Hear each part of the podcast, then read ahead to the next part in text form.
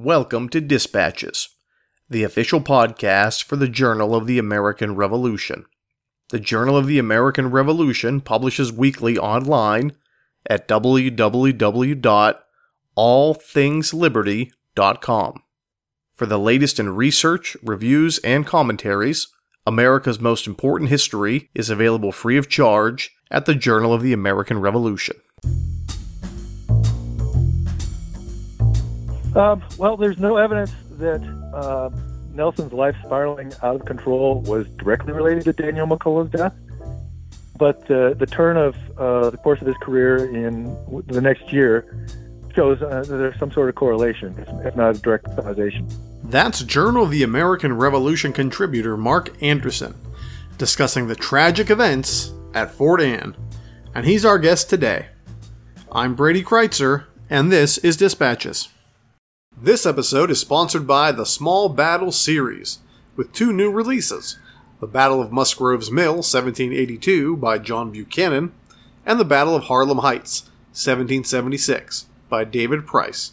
Available now wherever books are sold. Hello, ladies and gentlemen, and welcome to another episode of Dispatches. I'm your host, Brady Crytzer.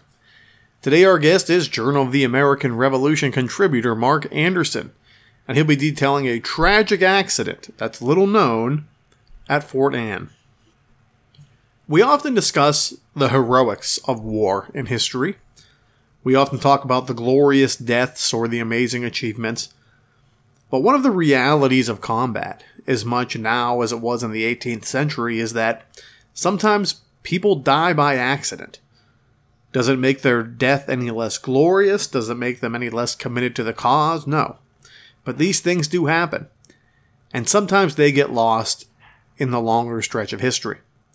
Mark Anderson will detail an event about that today. So sit back, relax, and enjoy our interview with Mark Anderson. Mark Anderson, thank you for joining us. Thanks, Brady. It's wonderful to have the chance to talk to you and the uh, podcast listeners again. Tell us about your background. Uh, uh, okay, so um, really, I'm a specialist in uh, Canada and the, the Northern Theater and the American Revolution. Lifelong history reader, undergraduate history major. While I was doing my master's in military studies as an active duty Air Force officer, I really got uh, immersed into the topic of the Canadian campaign and the American Revolution. What I thought might be an article turned into a book, and now it's become multiple books, and it's really where I've uh, set up my historical home. Mark, what first drew your interest into this topic? I came across uh, this event, a, a, tragic accident at Fort Anne in Canada, west of Montreal, while I was doing research for my third book, uh, Down the Warpath to the Cedars Indians' First Battles in the Revolution. And I thought it was a very interesting little episode. But as I was working on that book, I found that it just didn't really fit in. It, it, took up too much space to tell in that story, so I thought it would be a great opportunity to, to tell it in a, a journal article. How did you first encounter this event, and what did the newspaper say about it? Uh, the um, in the research uh, for that book, uh, came across a digitized version of the Daughters of the American Revolution's American Monthly magazine uh, that had the Journal of Reverend David Avery in an article published as uh, the Northern Campaign. And it was really an interesting perspective on the story of the campaign, uh, the Cedars campaign that took place in Canada in 1776, because it was from the perspective of a chaplain who was involved with a lot of what the officers were doing, but wasn't actually in the battle. And so he kind of had a uh, some distance and perspective as things were uh, evolving. So it was a very important source. Um, I didn't think a whole lot of it uh, after the first time, kind of building into the story. But then when I was doing some research at the Society of the Cincinnati, uh, there was a orderly book of the First Pennsylvania Regiment there that gave a court-martial account of a court of inquiry account of what was looked into after this accident, where uh, Captain John Nelson accidentally shot one of his uh, men while trying to discharge his rifle. Um, and the original magazine version had left a blank where the officer's name was Captain John Nelson. But then I came across the second source, and it clearly spelled out who the captain was that was involved in this accident. And uh, then I went back and found the original manuscript of the David Avery Journal, and it had the name spelled out as well. So I discovered that not only was there this interesting story, but that the editor of the uh, American Monthly magazine had, for some reason, decided to edit out who actually had accidentally discharged a rifle and killed one of his soldiers. And I saw it as an opportunity to kind of tell a story in two sources and, and address some of those uh, historians' challenges. Why do you think the 1901 newspaper was so vague? I, I do. There's really no indications in the source. Uh, Catherine Avery was a high official in the, the Daughters of the American Revolution. I don't remember beyond being an editor exactly what post she held at that time, but she was kind of moving amongst the, the top ranks of, of the uh, Daughters of the American Revolution at the time. Um, probably very sensitive to uh, fellow members.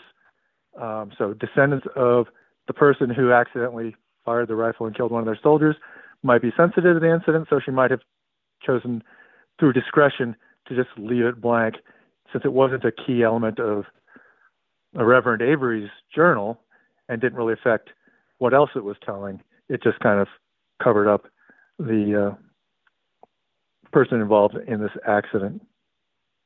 Um, the only other time that uh, Catherine Avery left another spot blank in her journal or didn't include a line was a discussion of an ambush that happened in part of the Cedars campaign, where the original mentioned that no officers were uh, killed, and she removed that part. So again, maybe indicating uh, that she took out anything that might be sensitive and uh, might have some negative indications towards uh, participants in the revolution uh, that their descendants might be sensitive about. Mark, what do we know about John Nelson? So, uh, actually, I know very little about Captain John Nelson, much less than I would like to. Um, part of that is just accepting the limitations of being a Revolutionary War, War historian who lives in the Rocky Mountains and uh, has primarily digital access to, to sources for uh, a smaller project like this. Um, but piecing together bits and pieces, uh, best I could find was that he may perhaps was born in 1745. Um, perhaps lived in Westmoreland County, Pennsylvania. Um, but where the the details start to come together is in 1776. He uh, asked permission from the Pennsylvania Committee of Safety, Safety to raise a rifle company. That was uh, granted, and then uh, that company was offered to the Continental Congress as a force that could go to contribute to the Canadian campaign uh, that was uh, going on early 1776. So 30th January 1776, his company gets assigned to uh, the Northern Campaign, and he uh, embarks to go off and join that campaign with his company. What took the Continental Army into Canada? That a uh, very complicated question. Um, my first book, Battle for the 14th Colony, is really uh, heavily focused on that. My subtitle in that is America's War of Liberation in Canada, um, where I really make the argument that it was uh, they saw Canada, the Continental Congress, and the Northern Colonies saw Canada as a population that was being oppressed by British government and British military, and that if the Continental Army could just go north and drive out the British, that the Canadians would uh, almost certainly uh, come with open arms to, to join the Continental Congress.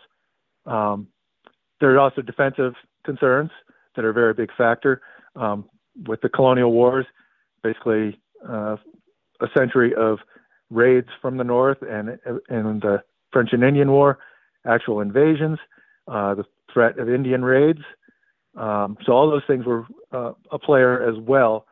But looking at the, the decision makers uh, and what they used to gather support was really that the Canadians were fellow colonists and uh, they they would be probably very eager to join the cause if just given the opportunity. And the reality, of course, didn't prove out uh, to be quite that way. What do the sources say about the accidental discharge incident? Okay, um, so kind of setting the scene, Captain Nelson leads his uh, company of Pennsylvania riflemen up through the uh, forts on Lake Champlain. Uh, they go north on Lake Champlain into the Richelieu River that leads into to Canada, really the uh, the war path in the, the Northern Theater. And they join the Northern Army at a post on the, the confluence of the Richelieu River and the St. Lawrence, where the American Army has retreated from Quebec City and is kind of holding its ground, figuring out what it's going to do next at this place called Sorel. And while they're there, they uh, hear that there's another threat to the American Army in Canada.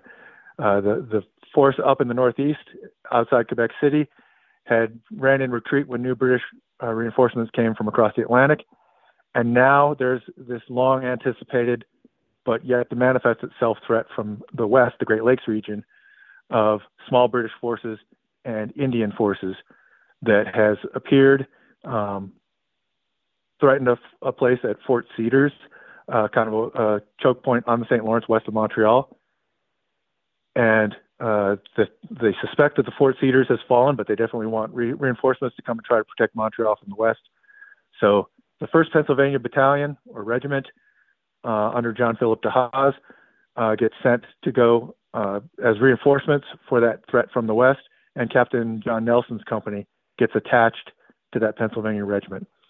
So they go uh, off to the west and join this campaign. The British and Indian, their Indian allies have gotten onto the island of Montreal, come close to Montreal, but as Benedict Arnold gathers forces, uh, it's clear that they're not going to break through that wall, and so the British and Indian allies start retreating.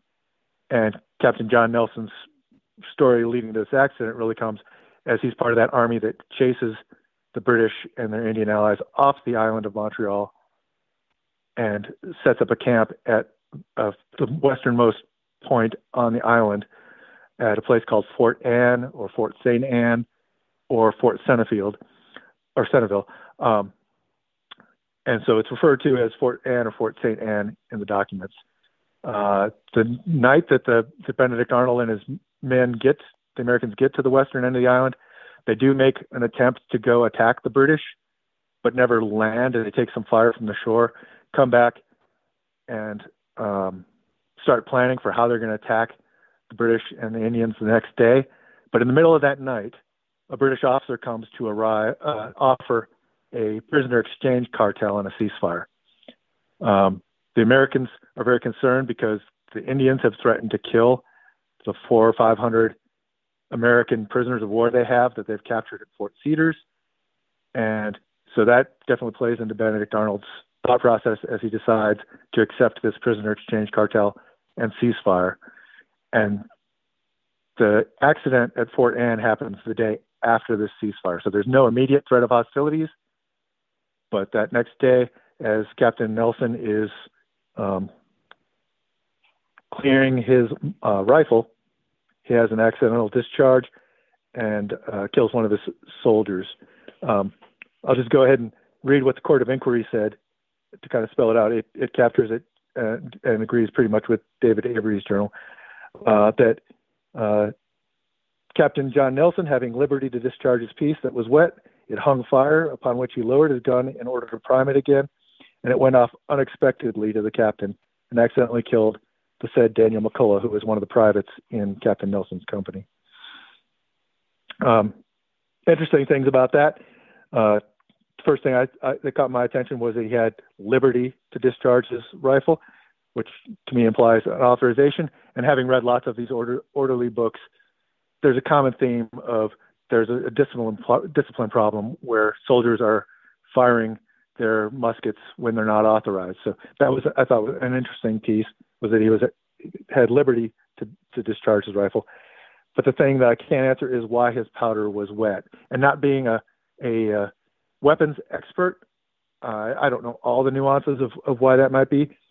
Um, as I thought through it, uh, possibly do because there were significant cha- uh, temperature changes, but there were no indications of precipitation in the previous couple days.